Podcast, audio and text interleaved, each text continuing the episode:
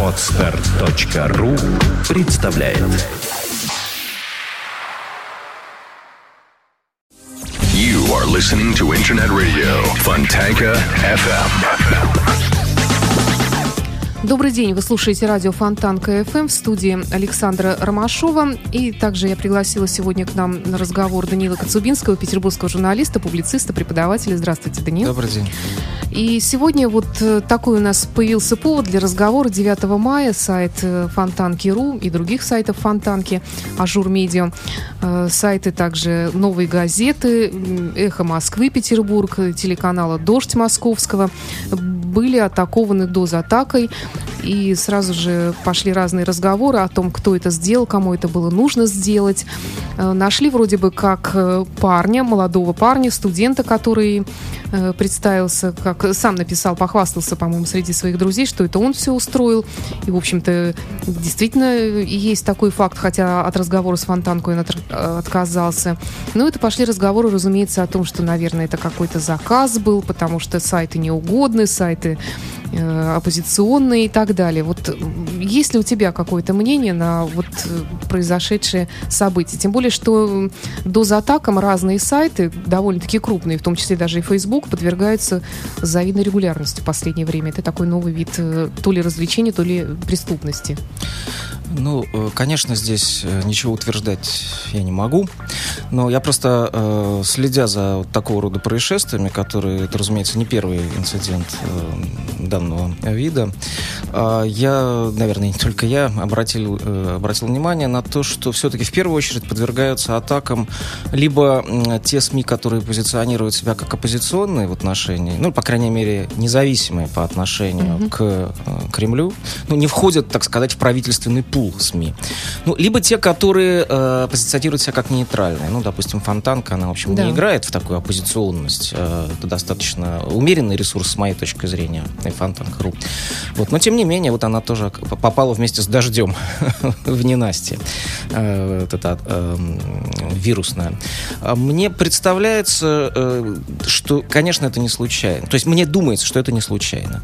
Э, и, наверное, все-таки такого рода атаки вещь не ну, ну, нелегкая и, наверное, затратная. Да, и говорят, что это порядка, порядочно стоит. Да, и денег. предположить, что какой-то... И один ча- человек не может Да, частное лицо вот забавляется тем, что вкладывает личные средства, причем именно атакуя вот тех, кто слабее. Потому что если ты играешь в Робин Гуда, там, в какого-то такого э, одиночку отвязанного, ну, так атакуй mm-hmm. сразу, не знаю, РИА Новости, там, сайт, или Кремль, Кремль.орг, да, там, ну, уж, уже играй по-крупному, а что ж ты с дождем пытаешься выяснять отношения? Так же, как э, Life Journal, да, вот тоже несколько раз он его буквально лихорадило. И невозможно было туда ни пост повесить на протяжении нескольких дней, причем это повторялось много раз. А потом появился слух о том, что сам ресурс э, в, э, в, через какое-то время э, будет продан и перейдет под контроль уже подведомственных непосредственно Кремлю структур. То есть мне представляется, что таким образом, в общем, владельцам СМИ дают понять, что они должны э, руководствоваться соображениями самоцензуры в том числе. Или, по крайней мере, быть готовы к тому, чтобы, если что, сдать ресурс э, без особых хлопот, как это, скажем, недавно произошло с, э, с сетью ВКонтакте. Да, я так mm-hmm. понимаю, что хозяева у нее поменялись. Причем у меня да. нет никаких иллюзий насчет того, как, каковыми э, были предыдущие хозяева и их взаимоотношения с властью. Я почти уверен, что они изначально создавались, но это мое мнение, подчеркиваю, это мое мнение, что они изначально создавались при поддержке, негласной поддержке со стороны, там, не знаю, спецслужб или администрации президента или кого-то еще, потому что э, рекламный потенциал этого сайта был довольно незначительным, а затраты, которые э, э, были связаны с созданием такой колоссальной сети, мощной, в которой можно там и видео смотреть, и аудио угу. закачивать до бесконечности, причем они постоянно наращивали мощности, э, он был просто по сравнению даже с Фейсбуком, контакт выглядит очень таким монстром сетевым. Гораздо более полновесный ресурс, при том, что вот у него особо нету вроде как источников для такого mm-hmm. само, для самоокупаемости, хотя, наверное, у них там на все были ответы. Вот. И тем не менее, в какой-то момент э, в Кремле произошло изменение представления о том, как должна выглядеть информационная политика и, и присутствие э, власти в сетях. И вот, э, ну, не случайно здесь это вообще-то связано с э, серьезными такими вот, как мне представляется, это можно рассматривать как один из элементов э, глобального переформатирования пропагандистского, которое, и вообще политического, которое сегодня происходит в России. Один из ярких симптомов этого переформатирования это уход Суркова Владислава и э, выдвижение на первый план уже окончательно Володина, то есть человека, с которым связывает создание Национального фронта, Народного фронта и, э, значит, вот новой, новой, так сказать, генерации, э, новой генерации пропагандистов и, и политиков, потому что вроде как предполагается, что со временем Единая Россия уйдет в прошлое, будет заменена какой-то новой структурой, ну, скорее всего, тем же Народным фронтом. То есть происходит глобальный такой вот, э, глобальный косметический ремонт. И в рамках вот этого косметического ремонта мне представляется, что те приемы и методы, которые были характерны для предыдущей эпохи, э, эпохи игры в суверенную демократию, когда вроде как, э, ну, все понимали, что это игра, но тем не менее, э, ну, позволялось вот играть в автономность, играть в какое-то полунезависимое существование, даже в оппозиционность, то сейчас, э, сейчас, вероятно, э, стилистика будет меняться. Я не, не хочу сказать, что э, и меняется качество э, политической системы, она остается прежней, авторитарной, самодержавной, по сути дела, хотя и нелегитимной абсолютно абсолютно, то есть это самодержавие самозванное, у него нет даже того видим, той видимости, легитимности, которая была у, э, у которая есть у традиционных монархий.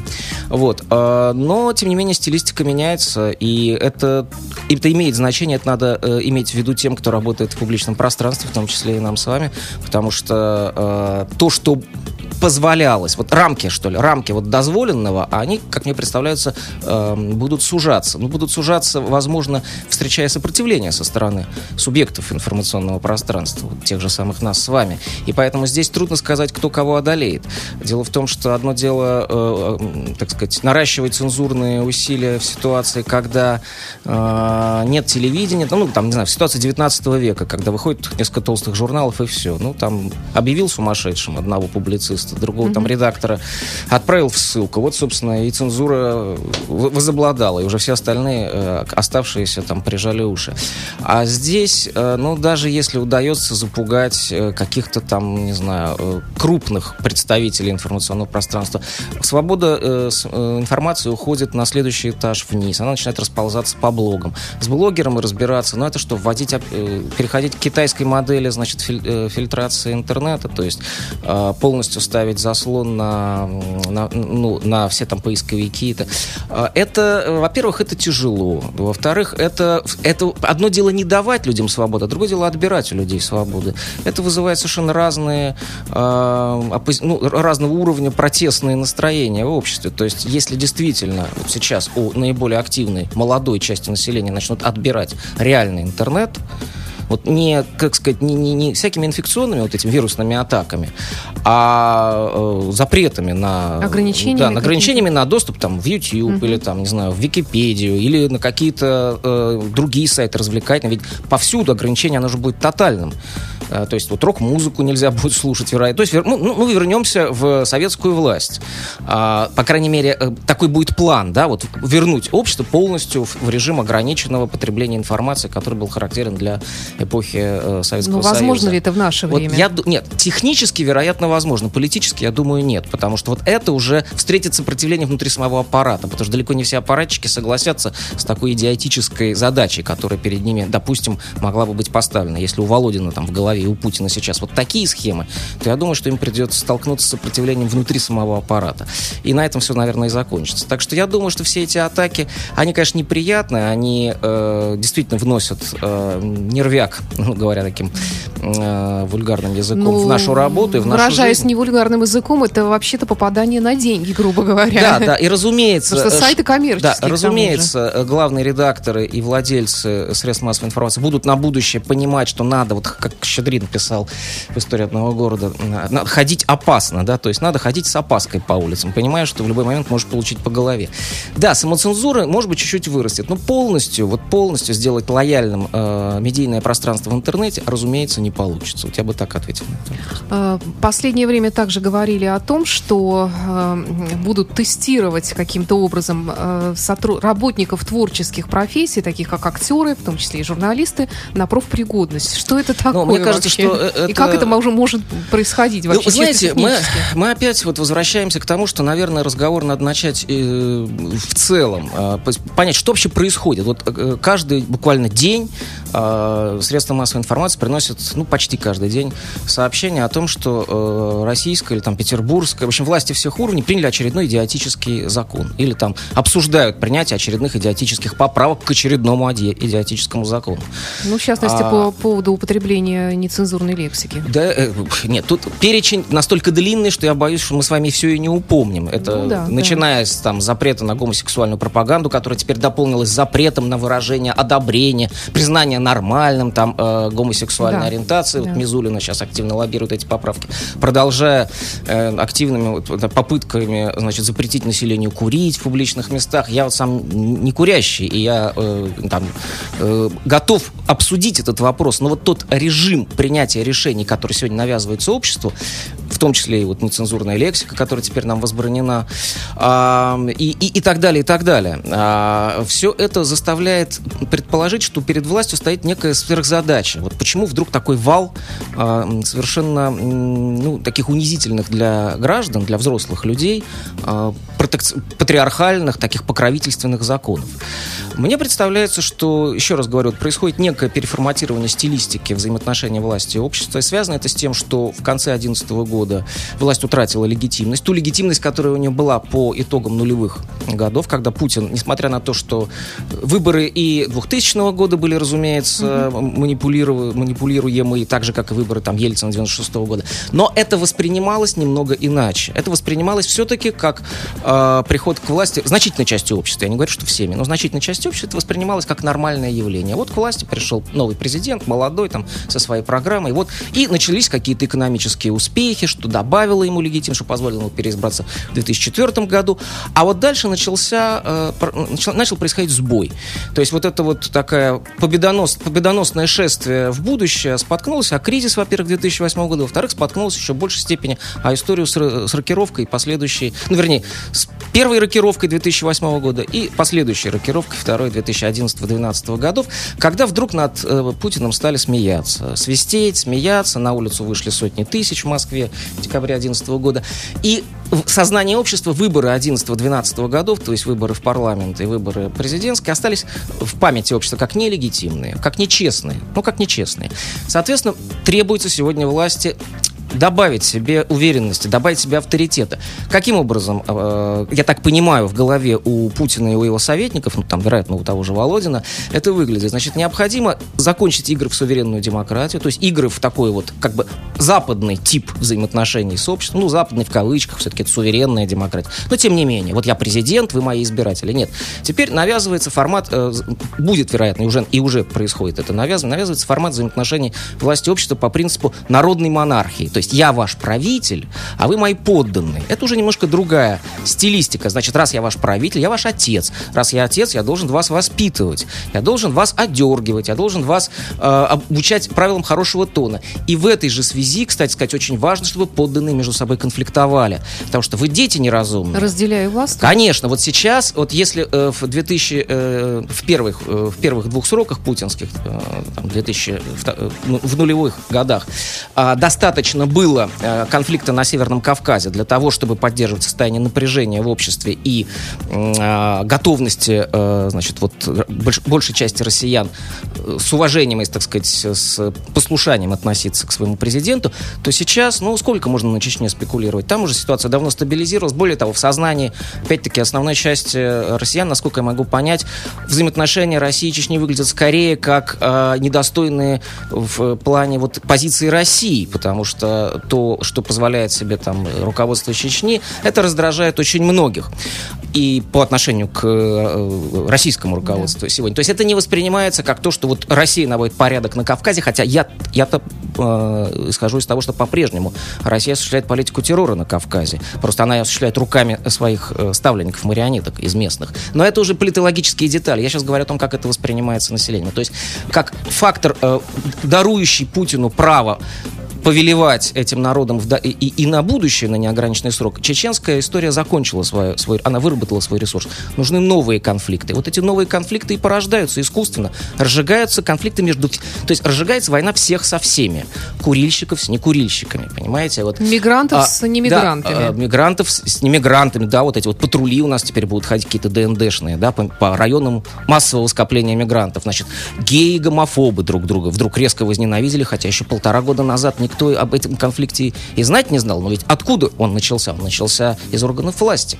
Он начался из Петербургского ЗАГСа и продолжился Государственной Думой. То есть это идет разжигание. Именно разжигание ненависти. Посредством средств массовой информации. Посредством деятельности э, политических институтов, которую в дальнейшем освещает, разумеется, вынуждены освещать средства массовой информации. В этом их функция. Но, конечно, источник здесь не средства массовой информации, а не транслятор, а источник это органы власти, это политики. Ну, петербургский политик Милонов, московские политики, там Мизулина, Малахова, э, там тот же Рошаль и так далее. Ну, он не политик, но тем не менее общественный деятель.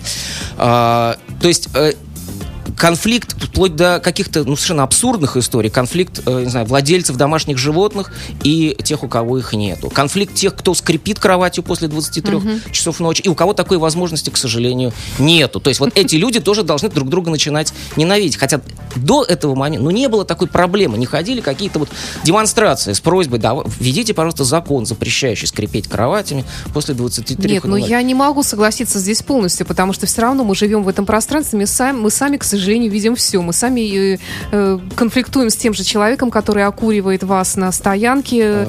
э, и так далее. Независимо от закона, это всегда вот так среди было. тех законов, которые сейчас принимаются, есть те, которые бесспорно антиконституционны, как тот же закон о запрете гомосексуальной пропаганды.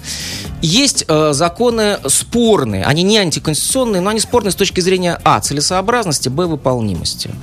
И, э, допустим, вот закон, э, ну, он давно, правда, э, был принят, но это из той же серии там, о запрете э, там, употреблять алкогольные напитки, слабоалкогольные напитки на улице. Ну, приняли этот закон. Он что, работает? Нет. Он не работает. Значит, закон был принят зря, потому что не было в обществе потребности в принятии такого закона, и самое главное, у власти нет возможности э, обеспечить выполнение этого закона. А такой закон, который принимается э, не для того, чтобы быть выполнен, значит, он принимается в каких-то, каких-то других целях. То же самое к вопросу о э, там, скрипении кроватями или там владении э, животными, там, более одной собаки или более угу. двух кошек. Ясно, что этот закон не будет выполняться, но он создает дополнительное пространство конфликта э, среди людей. То есть закон о запрете э, той же самой гей-пропаганды, он ведь не привел к тому, что что-то изменилось в информационном пространстве. Даже скорее наоборот, эта тема стала гораздо активнее обсуждаться, и сторонники э, равенства гражданских прав, они стали больше и чаще говорить о том, что гомосексуальность это норма, что вообще вот этот закон это антиконституционный конституционная, антиправовая, средневековая там, затея и так далее, и так далее. То есть грубо говоря, пропаганда идеи того, что гомосексуальность это не патология и это не правонарушение, уж тем более, она усилилась. Но закон принимался ведь не для того, чтобы действительно подавить пропаганду. Он принимался только с единственной целью э, разжечь конфликт в обществе. И вот сейчас уже 17 числа на Марсовом поле должны провести свой, э, свою акцию э, активисты э, ЛГБТ-сообщества и э, Альянса гетеросексуалов в поддержку ЛГБТ.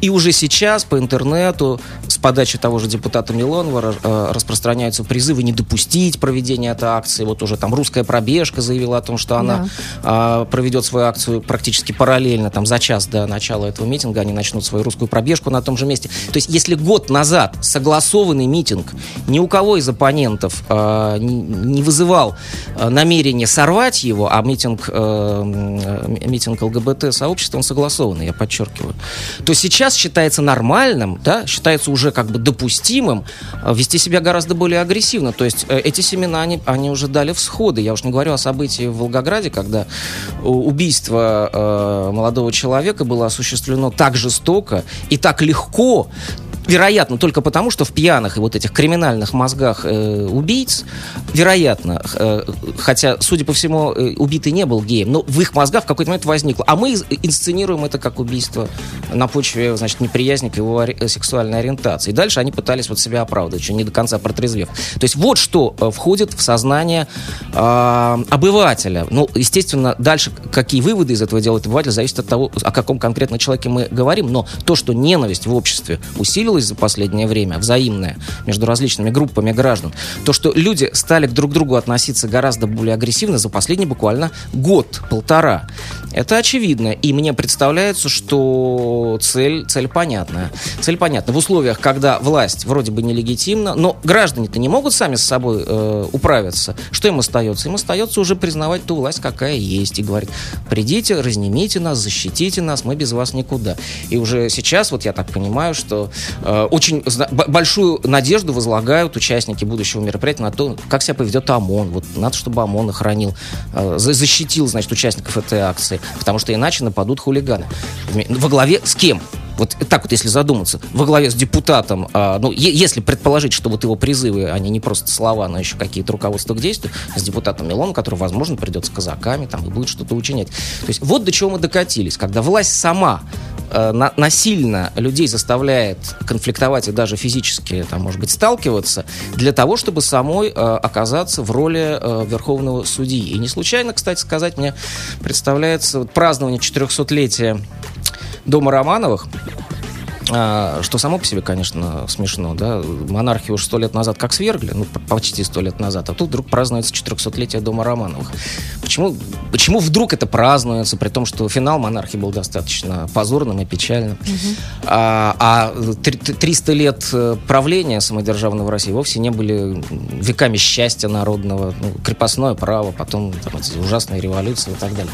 Но, тем не менее, вот празднуется это, это событие, но если до, даже до революции революции, когда монархия была э, актуальна, праздновался какой день? Вот когда праздновался, года, праздновались годовщины и юбилеи э, воцарения Романовых? Они праздновались в феврале. То есть 21 февраля 1613 года Земский собор избрал на царствование Михаила Федоровича Романова. Да. А когда собираются отмечать э, эту дату э, сейчас? То есть вот прошел февраль, никаких торжеств ос- особых не Нет, было. Нет, какие-то ну, что-то ну, Были, было. были, но э, основная, вот, основное празднование 400-летия Дома Романовых назначено на 11 июня. То, что до революции вот как-то было mm. не актуально. Почему? Потому что в этот день произошел акт венчания на царство. То есть вот не избрание, то есть вот суверенная демократия, mm-hmm. вот, понимаете, да, она остается в прошлом. Момент избрания для нас не так важен. А вот момент венчания, момент, когда как бы царь уже сам себя при помощи церкви легитимизирует, помазанник Божий появляется, вот этот момент он объявляется ключевым. Я, конечно, не хотел бы думать, что Путин всерьез собрался короноваться, но то, что вот эти архетипы искусственно а, воскрешаются, то, что сейчас вот у нас патриарх начинает играть какую-то совершенно э, гипертрофированную политическую роль а, в в том, э, ну, в создании вот новой идеологической реальности, это заставляет меня предположить, что максимум того, что можно выжить из воспоминаний о мон- монархическом прошлом, о самодержавном прошлом, вот теперь будет сделано. Это еще один аргумент в пользу того, что власть от Бога, понимаете, не от вас. Ну и что, что выборы были нечестные? Власть все равно не от вас, власть-то от Бога. Понимаете, вот помазанник Божий. Ну да, вот Путина, конечно, э, Кирилл не помазал, возможно, даже и, и это не, не решится сделать, но тем не менее он ведет себя так, как будто между ними какие-то особые отношения, и вот благодать, значит, церкви э, православные снисходит и на президента Российской Федерации. Вот, вот такие настроения сегодня актуальны, и в связи с этим, опять-таки, актуальна переориентация, опять-таки, идеологическая переориентация, не практическая, потому что в практическом плане Россия как продавала Запад э, нефть и газ на Запад, так и продолжает это делать. Ну, не только на Запад, естественно, и, и на Юг. Ну, то есть вот коммерческие интересы э, России нулевых и России сегодняшней, они совершенно не изменились. И коррупционные интересы аппарата, и э, внешнеполитические, внешнеторговые интересы государства, они остались в неизменности. Но идеологический декорум, повторяю, меняется. Если до недавнего времени говорилось о том, что Россия это такая же, как, э, ну, то есть немножко с поправками на суверенность, но все же такая же страна, как и остальные европейские государства, это была риторика нулевых, то сейчас риторика совершенно другая уже назревает и прорисовывается. Нет, Россия это евразийская держава, она смотрит на восток, она смотрит в Азию, вообще Россия и, Евра... и Евразия это практически синонимы, и вот тот же э, патриарх Кирилл едет в Китай, обозревает китайскую стену, говорит о том, что да, как много общего у России с Китаем. Китай строил стену, Россия осваивала Сибирь, и вообще два великих... Ну, то есть вот русские с китайцем братья навек, только если в начале 50-х, конце 40-х э, предполагалось, что старшим братом является Сталин по отношению к Мао Цзэдуну, то сейчас у меня такое впечатление, что ситуация меняется кардинально, и Россия, вот если она начнет, продолжит эту игру в евразийскую интеграцию и в альянс э, с Великой Китайской государственностью, то она превратится через какое-то время в младшего партнера Китая дипломатического.